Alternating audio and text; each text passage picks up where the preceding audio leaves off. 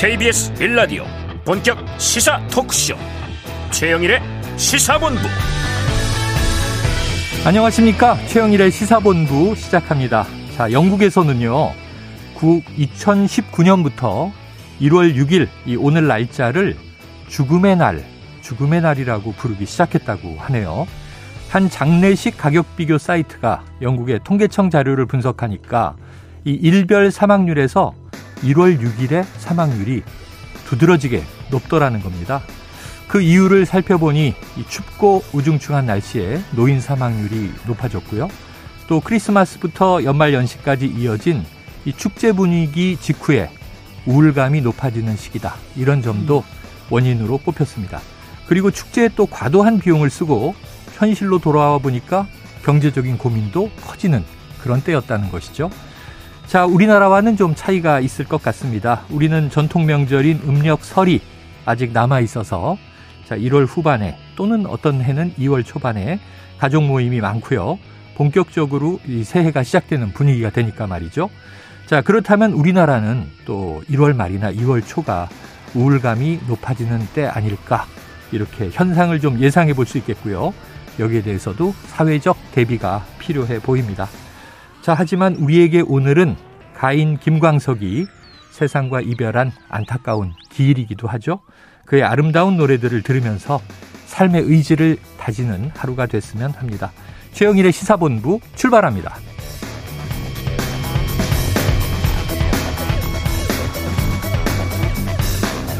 네, 일 부에서는요 오늘의 핵심 뉴스를 한입에 정리해드리는 한입뉴스 기다리고 있고요.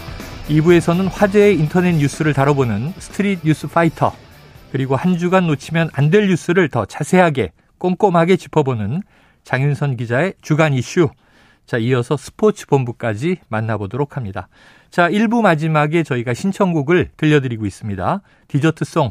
자, 오늘 듣고 싶은 노래가 있으시면요 문자 샵 구칠삼공으로 자유롭게 보내주시고요. 짧은 문자 오십 원, 긴 문자 백 원입니다. 오늘의 디저트송으로 선정되신 청취자께는 저희가 치킨 쿠폰을 보내드리니까요. 좋은 노래 많이 보내주시고요. 또 새해를 맞아서 청취자 여러분에게 감사의 마음을 담아서 준비했습니다. 최영일의 시사본부에서 쏘는 커피, 최영일 커피 추첨을 통해서 드릴 테니까요.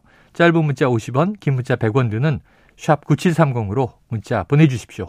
소중한 청취 의견을 저희가 감사히 받겠습니다.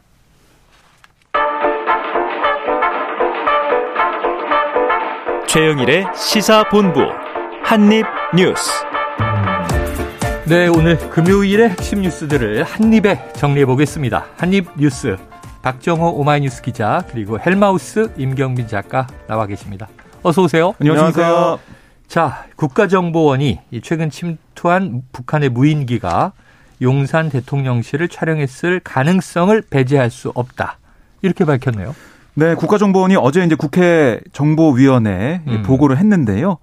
정보위는 아시겠지만 비공개로 진행이 되고 네. 이후에 여야 간사가 함께 브리핑을 합니다. 그렇죠. 그래서 더불어민주당 간사인 윤건영 의원이 이 회의 후에 뭐라고 했냐면, 항적조사 결과 이 비행금지구역 북쪽을 지나간 것으로 확인했다라는 보고를 국정원으로부터 받았다는 얘기고요. 네. 아, 그리고 용산 대통령실 촬영 가능성에 대한 우려를 아, 표명을 했는데, 거기에 대해 국정원이 가능성이 있다. 그러니까 촬영 가능성이 있다, 이렇게 답을 했다는 겁니다.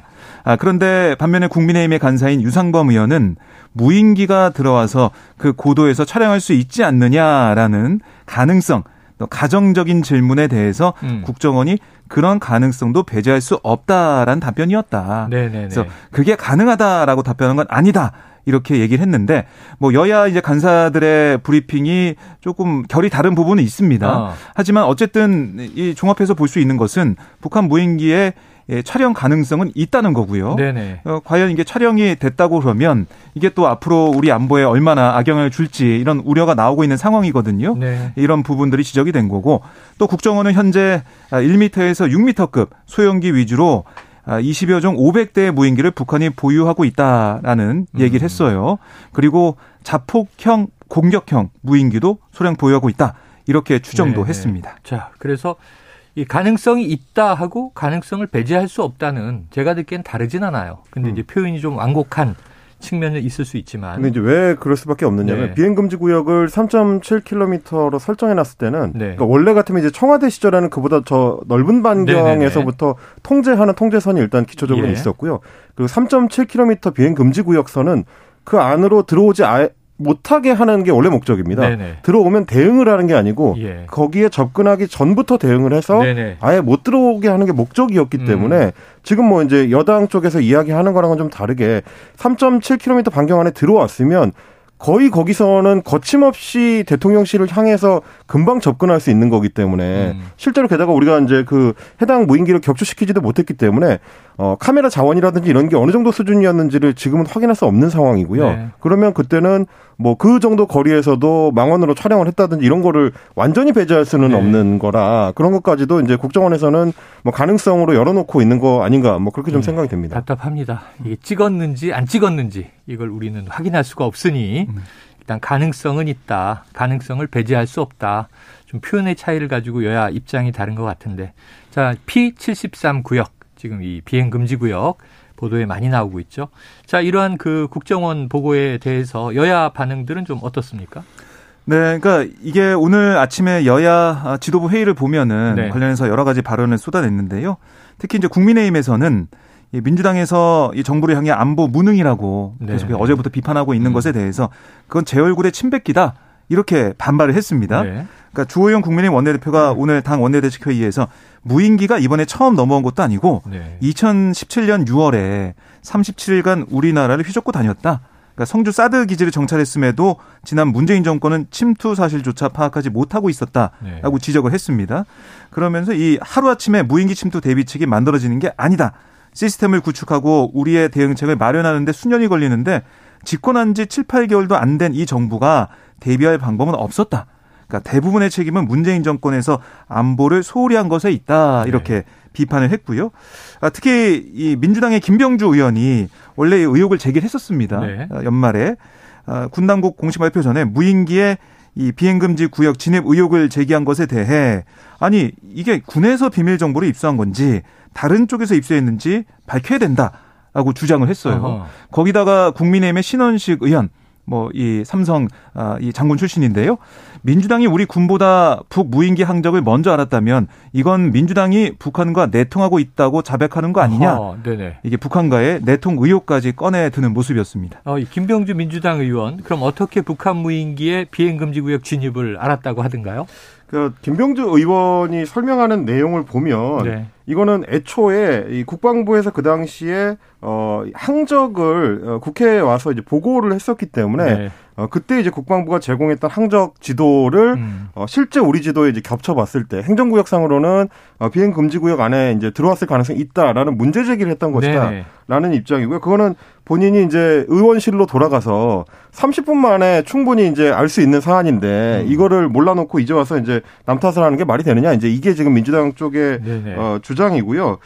이게 어쨌든 안보 무능 논란으로 연결될 수밖에 없는 것이 애초에 그 국회에 항적 지도를 제공할 때도 국방부에서 사용한 지도가 음.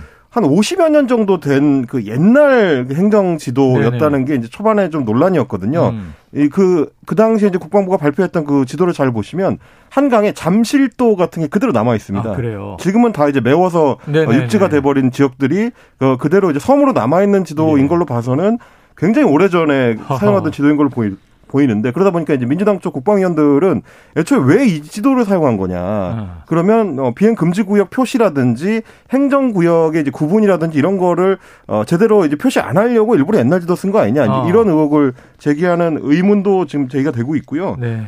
또 하나 좀 명확하게 해야 될 지점은 저희가 브리핑 시간을 통해서도 몇 번 말씀드렸습니다마는 어, 북한의 무인기에 대한 대응은 이천십사 년부터 거의 한 십여 년 동안 우리가 이 국방부에서 계속 준비를 해온 네. 거기 때문에 어느 한 정부의 잘잘못만으로 이제 가려지지는 음. 않는다. 다만 이번 사안의 경우에는 어, 용산 근처, 대통령실 근처에까지 명확하게 무인기가 침투를 했던 거기 때문에 군의 뭐 경계 실패, 네. 작전 실패, 뭐 경호 실패 이런 부분에 대해서는 좀 어, 정확한 사과를 하고 갈 필요가 있거든요. 음. 자꾸 이걸 이제 이전 정부의 탓으로 돌리려고 하는 게 국방부 입장에서 이제 어, 제대로 된 어떤 대응이라고 할 수 있겠느냐라는 거고요. 주호영 원내대표도 이천십칠 년 유월의 사례를 거론을 했는데 네. 이거는 주호영 원내대표의 발언 내부적으로도 좀 이게 모순되는 점이 있어요. 어. 왜냐하면 이천십칠 년 유월이라고는 하지만 실제로 무인기가 발견된 게 이천십칠 년 유월 구일이거든요. 네. 그리고 문재인 정부가 이 시작된 거, 문재인 대통령이 취임한 게 오월 십일입니다. 네네. 그러니까 언제 발견됐느냐도 물론 중요하지만 음. 주호영 원내대표의 말대로라면 취임한 지 한 달밖에 안 된 정부가 어떻게 이런 어떤 준비 안 된 상태에서의 군을 지휘해서 그 어, 무인기를 발견해낼 수 있었겠느냐라는 말에도 그대로 적용이 되는 거기 때문에 네. 사실은 그래서 이제 무인기를 그때 격추하지도 못하고 나중에 뒤늦게 발견한 뒤에 발견할 수 있는 시스템을 갖추는데 이제 문재인 정부가 한 오 년여를 네. 쓴 거거든요. 이번에 이제 초반부터 이제 항적을 따라갈 수 있었던 것도 그런 레이더 시설들이 갖춰져 있었기 때문인데 음. 이렇게 잘잘못만 서로 이제 떠밀려고 할 게 아니고 명확하게 사실관계를 파악을 해서 국방부에 대한 이제 책임 추궁을 정확하게 해야 다음에 이런 일이 일어나는 걸 막을 수 있다는 걸 좀 강조를 드리고 싶습니다. 그러니까 국민들이 보기에 지금 이제 계속 전임 정부, 현 정부 책임론이 너무 음. 많은 사안에서 오락가락하는데 또 최근에 이제 문 전 대통령 측에서 자, 지금 이 정찰 자산 다 우리 정부 때 마련한 거 아니냐. 그런 얘기했더니 국방부가 아니다. 그 이전 정부부터 한 것이다. 이렇게 얘기했단 말이에요. 그렇죠. 그러면은 이 책임 소재는 딱 이게 정권 시기 구분으로 대하는 것인가. 국민들은 그렇게 생각하지 않는다. 정부는 대한민국 정부인 것이죠. 안보는 어떤 대통령의 정부여도 이건 정말 철저하게 또 책임을 가지고 지켜주셔야 되는 것이고. 자, 그런데 이 대통령실이 또 이런 얘기를 했어요. 국방부가 뒤늦게 북한 무인기의 비행금지 구역을 침범했다고 발표한 것에 대해서 윤 대통령의 지시에 따른 것이다. 이렇게 밝혔네요. 네, 그러니까 이제 민주당에서 계속 공세가 이어지고 있어요. 오늘 뭐 이재명 민주당 대표도 확대 간부 회의에서 이거는 경계와 작전에 실패를 해놓고도 도리어 국민을 상대로 거짓말까지 하고 있는 거 아니냐. 네. 적반하장의 극치고 이적 행위이자 이게 국기문란이다. 음. 뭐 비판하고 있으니까 대통령실에서는 아니 어제 용산 대통령실 청사에서 기자들에게 뭐라고 했냐면 윤 대통령은 그저께 국방부 장관 합참 의장에게 북한 무인기 이게 비행금지 구역 안쪽으로 들어온 사실을 보고받고 국민들이 알고 계신 사안과 다르니 바로 공개하고 알려드리라고 지시했다. 그러니까 이런 지시 때문에 이게 알려지게 된 거다. 이런 얘기를 한 거예요. 그러니까 이른바 뭐 은폐 거짓말 이런 비판이 나오자 여기에 대응하는 모습을 네. 보이고 있는 건데요.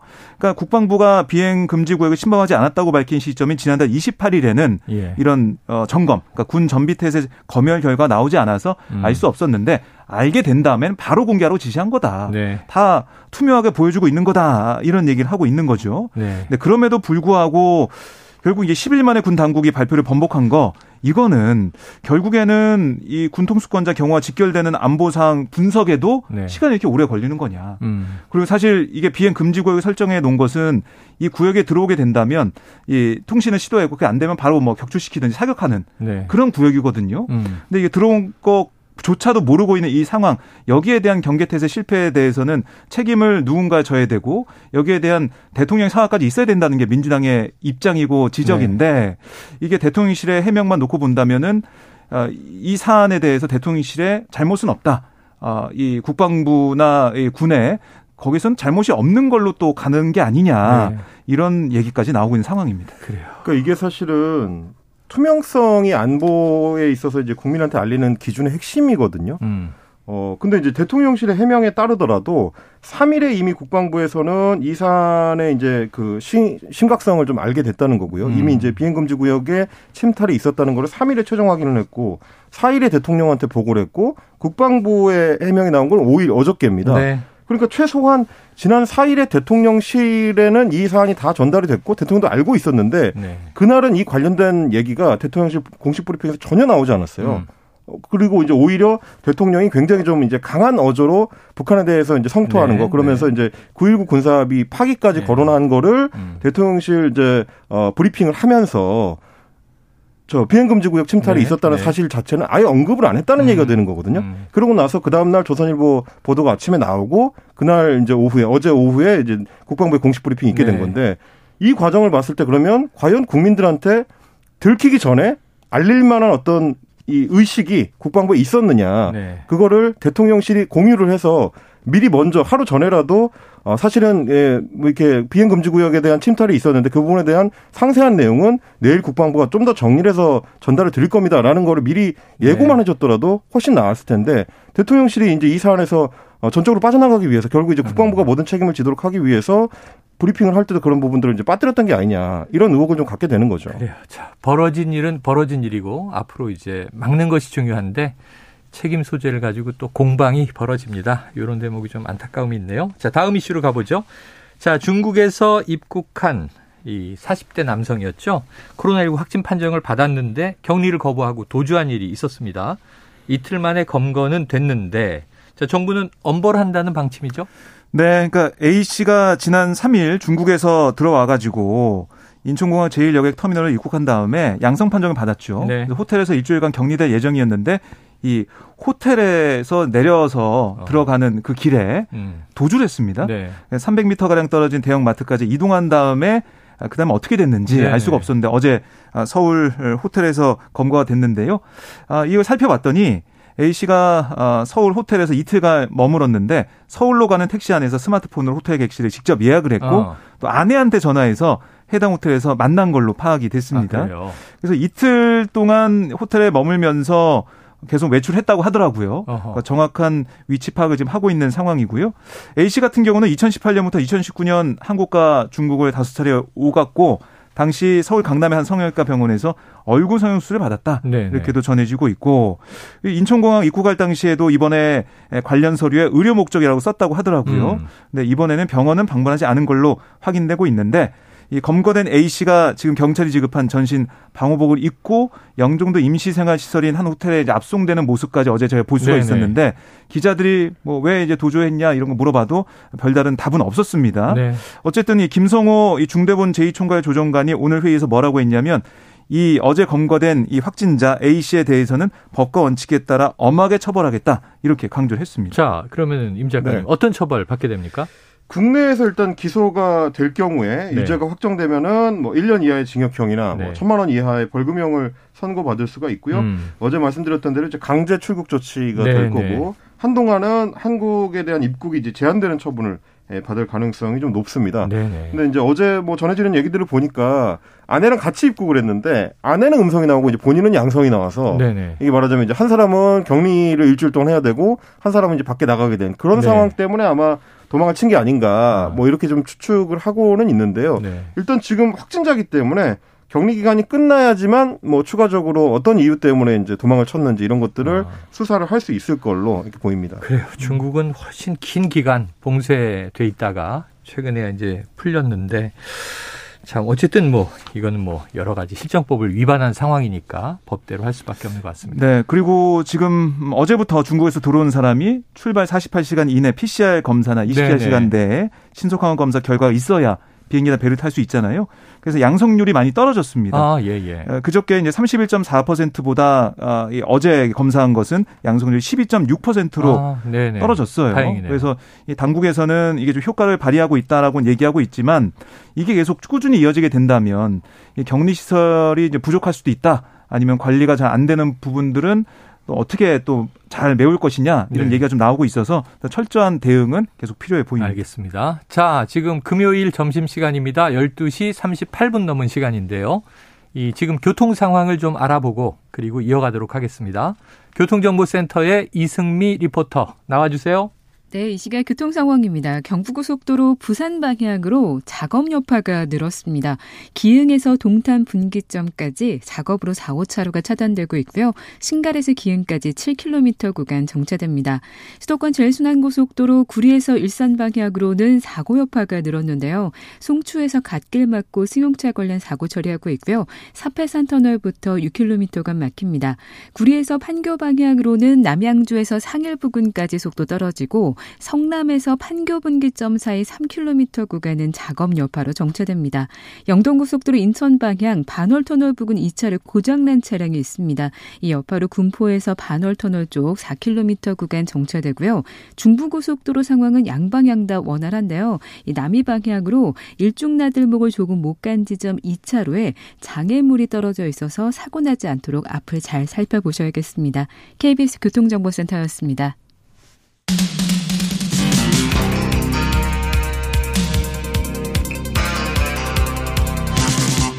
최영일의 시사본부.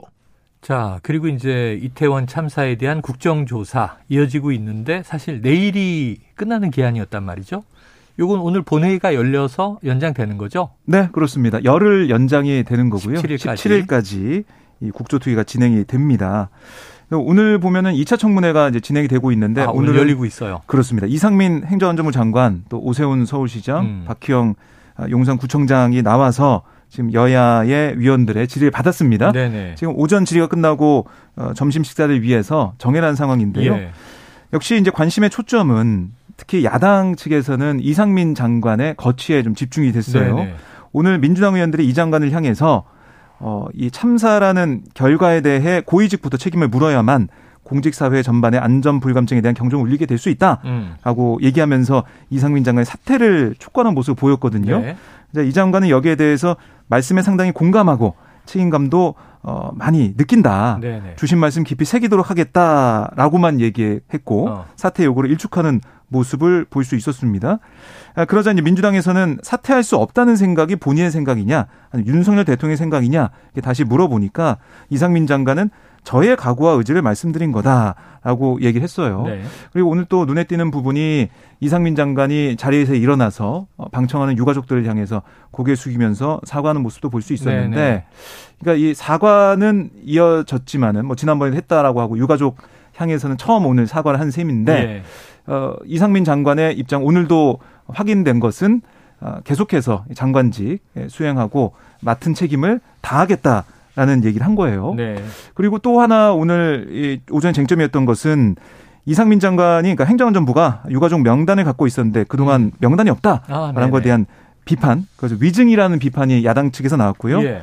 어, 그러자 이 여당 측에서는 이상민 장관을 향한 그 위증 주장, 그런 공세, 결국에는 이 국정조사, 국조특위를 어, 뭔가 정쟁으로 끌고 가려는 거 아니냐 음. 반박을 하면서 지금 실질적인 좀 효과 있는 국정조사에서는 맞지 않다, 이런 취지의 또 반박을 하기도 했습니다. 네, 자 반박, 재반박 오가고 있는 상황이고, 자, 박희영 용산구청장은 지금 구속 상태에서 나온 거죠? 그렇습니다. 네. 그래서 오늘 보면은 계속해서 이제 국민의힘 의원들이 박희영 구청장 그동안 이게 헬로윈 이 축제가 행사가 음.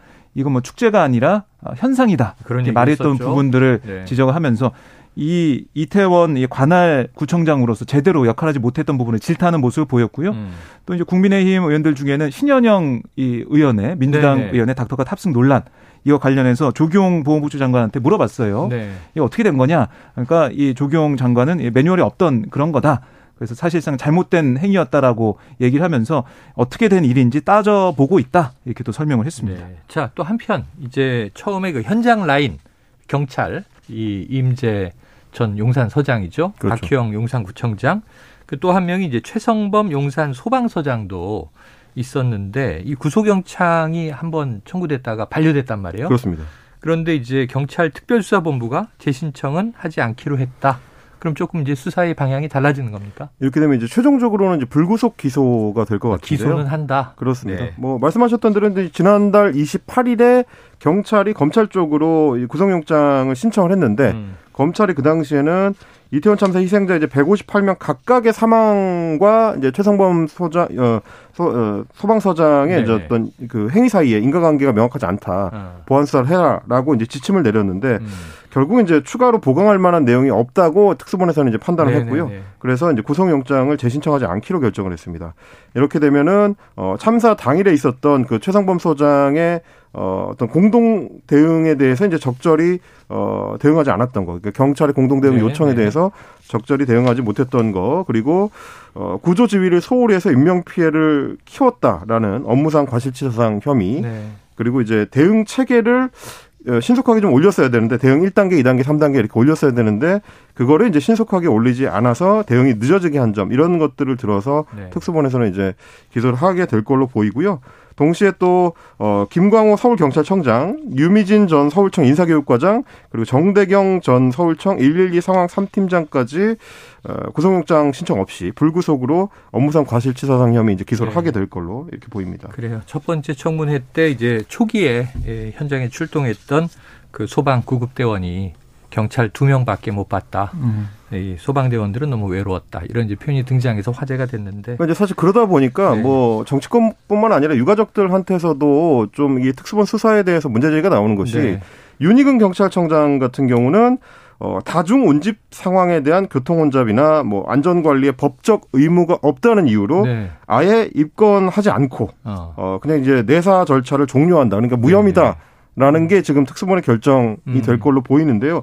그렇게 되면 말씀하신 것처럼 그날 원래는 이제 당직이 아니었던 네. 최성범 소장 같은 경우는 이제 이태원에 인파가 운집한다는 거를 알고 와서 이제 근무를 하다가 네. 결국 기소를 당하게 된 셈이고. 네. 대응을 하다가. 그렇습니다. 윤희근 경찰청장은 주말이라서 사생활이 있기 때문에 나는 네. 이제 등산도 하고 술도 한잔하고 뭐 일찍 캠핑장에서 잤다. 그래서 네. 그 당시에 이제 어, 그 보고 들어오는 것도 인식을 못하고 뒤늦게 받았죠. 자정 넘어서까지 이제 제대로 지휘 체계에 없었는데 네. 이런 사람들은 이제 무혐의가 되는 거고. 그러면 결국 이제 뭔가 조치를 한 사람들은 나중에라도 문제를 삼을 수가 있지만 아예 아무것도 안 한 사람은 빠져나갈 수 있는 여지를 주는 거 아니냐. 그래서 이제 법적 처벌만으로 이게 어, 끝날 사안인가 하는 의혹. 의문 제기들이 이제 나오고 네. 있는 겁니다. 자, 특수본의 수사가 마무리 단계라고 하는데 이 최종 결과가 발표되면 또 논란이 좀 있을 것 같습니다. 다음 이슈로 가보죠. 자, 김진욱 고위공직자 범죄수사처, 이 공수처 처장이에요. 근데 새해 시무식에서 찬송가를 불렀다. 이거 논란이 되고 있는데 어떻게 된 일이에요? 네, 김진욱 처장이 지난 이 일 공수처 시무식에서 어, 이 독일 히틀러 정권에서 반나치 운동을 펼친 디트리히 본회퍼 목사의 시 네네. 제목이 선한 능력으로인데요. 이 시 선한 능력으로 소개한 다음에 이 해당 시에 곡을 붙인 찬송가를 불렀습니다. 네네. 그러니까 본회퍼 목사는 이 독일 히틀러 정권 아래에서 반나치 운동을 펼친 인물이고 네. 그러니까 히틀러 암살 계획을 세웠다고 실패한 다음에 천구백사십오 년 처형을 당했거든요. 본회퍼 목사가 처형되기 직전에 옥중에서 쓴 시가 바로 이 선한 능력으로입니다. 음. 네, 이, 이 노래를 불렀는데 김 처장이 독실한 기독교인으로 이제 알려진 상황이었거든요. 네네. 찬송가를 불러서 거기 이제 시무식에 있던 사람들 중에 놀랐다는 사람도 있고 어. 아니면은 뭐 그동안 기독교인으로 잘 알고 있었기 때문에 그러려했다는 뭐 어. 의견도 있는데 어쨌든 그 찬송가를 김 처장이 부르면서 감정이 북받쳐가지고 눈물까지 흘렸다라고 네네네. 좀 알려지고 있는 상황입니다. 그러니까 이 눈물을 흘리고 또 이 선한 능력으로라는 이 시를 어 뭐 노래로 부른 상황에서 결국에는 공수처가 그동안 이천이십일 년 출범 이후에 여러 가지 논란에 휩싸였었잖아요. 그렇죠. 뭐 수사력이 떨어지고 정치적으로 편향된 게 아니냐는 비판도 네. 돼왔고. 또 무용지물이 된 그런 조직이 네, 아니냐 네, 네. 비판도 계속해서 받았는데 그래서 이런 여러 가지 고난과 역경에 대한 김 처장의 감정이 좀 네. 올라온 게 아니냐 이런 얘기도 있어요. 이 공수처 대변인실 관계자 이 사안에서 어떤 얘기를 했냐면 김 처장이 올해가 임기 마지막 해인데 그러니까 내년 일월까지 임기거든요. 구성원들에게 단합된 마음이나 정의로운 마음을 강조하다가 네. 울컥한 것 같다 네. 이렇게 말을 했습니다. 그러면서 우리가 그동안 뭐 핍박을 받아서 의부지정은 아니다라고 선을 긋기도 네. 하는 모습이었습니다. 그래요. 이게 제 기억에는 초기에 소수의 검사를 가지고 이천 명의 검사가 넘는 검찰 조직을 제대로 이제 관리 감독할 수 있을까? 그때도 한 말이 이제 시작은 미약하지만 나중은 창대하리라. 아. 성경 구절을 시작했던 기억이 그렇습니다. 나요. 네. 본회퍼 목사의 시까지만 딱 소개했으면 좋았을 걸. 음. 왜 찬송가를 부르다가 또 눈물을 흘려서 논란이 됐는가? 자, 뭐 어떤 반응들이에요? 공수처 해명에서도 뭐 울부짖은 건 아니다라고 했을 네네. 정도로 굉장히 좀 통곡에 가까운 눈물을 흘렸다는 얘기도 네. 있더라고요. 아. 근데 이제 말씀하신 것처럼 이 찬송가다 보니까 네. 또 그게 이제 언론 보도를 통해 소개가 되다 보니까 네. 불교계 중심으로 아, 해가지고 좀 논란이 종교에서. 되고 있습니다. 네. 뭐 왜냐하면 공수처장이라는 거는 이제 누구보다도 엄정하게 공직자죠? 중립적인 입장에서 네. 이제 해야 되니까 정치적, 종교적 중립의 의무를 지키기 위해서 최선을 다해야 되는데 네. 공식적인 자리에서 개인의 종교를 여과 없이 드러내는 행위 이거는 변명의 여지가 없다라는 네네. 게 대한불교조계종 종교평화위원회의 이 성명서 음. 내용이고요. 네. 그러다 보니까 이제 김진욱 처장이 이제 입장문을 또 추가로 냈는데 이유를 불문하고 공직자이자 수사기관장으로서 특정 종교 편향적으로 비칠 수 있는 언행을 한 거 부적절했다. 이렇게 또 사과를 하기도 했습니다. 알겠습니다. 자, 다음 이슈 보죠. 이 중앙 일간지의 간부들이 화천대유 대주주인 김만배. 김만배도 이제 언론인 출신입니다. 돈 거래를 한 정황이 드러나서 이거 좀 파장이 엄청나지 않겠어요? 네. 이 지금 조선일보 등을 포함한 몇몇 언론이 이제 보도를 한 상황인데요. 네. 서울중앙지검이 김 씨가 얻은 대장동 사업 이익 흐름을 쫓는 과정에서 자금 일부가 언론인과의 돈 거래에 사용된 것을 확인했다는 어허, 얘기입니다. 네네. 법조 출신 기자 출신이죠, 김 씨가. 이천십구 년부터 대장동 사업에서 나온 배당금 이천삼백팔십육억 원을 받기 시작했다라고 음. 볼 수가 있는데, 지금 김 씨와 억대 동거래를 한 것으로 드러난 언론인은 세 명인데요. 네. 모두 지금 김 씨와 비슷한 연조이거나 법조 기자로 함께 활동했던 인연인 걸로 네. 지금 전해지고 있습니다. 그러니까 세 사람 중에 먼저 한겨레신문 간부 A 씨, 이천십구 년부터 이천이십 년쯤 김 씨에게 아파트 분양금 등 이런 명목으로 육억 원을 받은 것으로 알려졌는데요. 어허. 이 대장, 아, 대장동의 사업을 하면서 이렇게 받은 이 돈을 이렇게 뿌린 게 아니냐, 아, 빌려준 거 아니냐, 이런 얘기가 나오고 있고, 네. 이 A씨 같은 경우는 에스비에스에 이제 빌린 돈이다라고 해명을 했고, 어. 육억 원 가운데 이억 원은 대장동 사건이 터지기 전에 갚았다. 음. 또 나머지 사억 원은 이 김만배 씨가 출소하면 갚을 계획이었다라고 설명을 하고 있습니다. 네네. 그리고 이 한국일보 간부 B 씨에게 김만배 씨가 이천이십 년에 일억을 줬고, 또 이천십구 년 중앙일보 간부 C 씨에게는 구천만 원을 전달한 것으로 전해지고 있는데, 네. 여기에 대해 이 한국일보 간부 B 씨는 이천이십 년 차용증을 쓰고 이사자금 일억 원을 급하게 빌렸다. 음. 아, 그동안 이자를 정상 지급했다. 또 이건 사인간 정상적 거래일 뿐이다라고 설명을 했고요. 네. 또 중앙일보 간부 C 씨 역시 이 김만배 씨가 현금이 없을 때 이천십팔 년 팔천만 원을 계좌로 빌려주고 칠, 팔 개월 후인 이천십구 년 사월 원금과 이자를 합쳐서 수표로 총 구천만 원을 돌려받은 것일 뿐이다. 네. 이렇게 반박을 하고 있습니다. 야, 이게 언론인이 아니었다면, 이분들이 네. 취재 기자였다면 어떻게 다뤘을까요? 이 사안을. 그러니까 이제 본인이 만약에 그런 금전 거래를 하지 않았다면 네. 과연 이 사안은 어떻게 다뤘을까? 근데 잠깐 궁금한 게, 이사 비용이 일억이 든다면 어떤 이사예요? 이민도 아니고. 뭐 잔금을 치르는 것까지 다 포함을 한 건지는 잔금까지? 모르겠는데. 네. 그러니까 사실 뭐 좀 미심쩍은 부분들은 많이 있어요. 왜냐하면 이제 중앙일보 간부 같은 경우도 뭐 팔천만 원을 빌려주고 칠, 팔 개월 뒤에 구천만 원을 돌려받은 거라고 하는데, 그렇게 치면 이자가 십이 점 오 퍼센트거든요. 예, 예, 예. 근데 뭐 기억하시겠습니다만 이천십팔 년, 십구 년 그때는 뭐 예금이자가 뭐 일 퍼센트대였던 아주 저리였던 네. 상황이기 때문에 뭐 이것만 따져보자면 거의 고리대금을 한 셈이 되는 거라서 네. 여러 가지로 좀 미심쩍은 부분들이 많이 있고요. 뭐 채널A의 한 뭐 기자 같은 경우는 명품 신발을 선물 받았다. 네네. 뭐 이런 지금 보도가 에스비에스를 통해서 나오기도 했는데, 그만큼 김만배 씨가 당시에 네. 이, 이 대장동 의혹 사건 전후해가지고 아. 기자들에 대한 이제 소위 관리를 하고 있었던 예. 거 아니냐라는 예. 의혹이 나온 거고요. 네. 이거는 이미 이제 뉴스타파를 통해서 어. 어, 공개가 되기도 했었습니다. 이제 예. 정영학 녹취록에 따르면 아. 지회라고 해, 해가지고 이제 별도로 어허. 이제 어, 기자들을 묶어서 네. 관리하는 일종의 이제 조직체를 김만배 씨가 운영을 했다. 그러면서 네. 기자들한테 현금으로 이억씩. 아파트 분양권을 줬다. 네. 뭐 이런 식으로 정영학 씨한테 얘기했던 그 내용들이 이제 소개되기도 상상이 했었습니다. 상상이 되질 않습니다. 이렇게 매일 보지만 박정호 기자에게 제가 육억만 빌려주세요 그러면 육만 원도 안 빌려줄 것 같습니다. 어떻게 이런 일이 벌어지고 있는지. 자, 한입뉴스 오늘 박정호 오마이뉴스 기자, 헬마우스 임경빈 작가와 함께했습니다. 고맙습니다. 고맙습니다. 감사합니다. 자, 오늘의 디저트송은요. 청취자 이삼공일 님께서 아, 제가 아까 오늘 김광석, 가수 김광석의 길이다 말씀드렸더니 기다려줘, 이 노래를 신청해 주셨습니다. 자, 김광석의 기다려, 기다려줘 듣고요. 저는 이 부로 돌아오겠습니다. 길을 찾고 있어.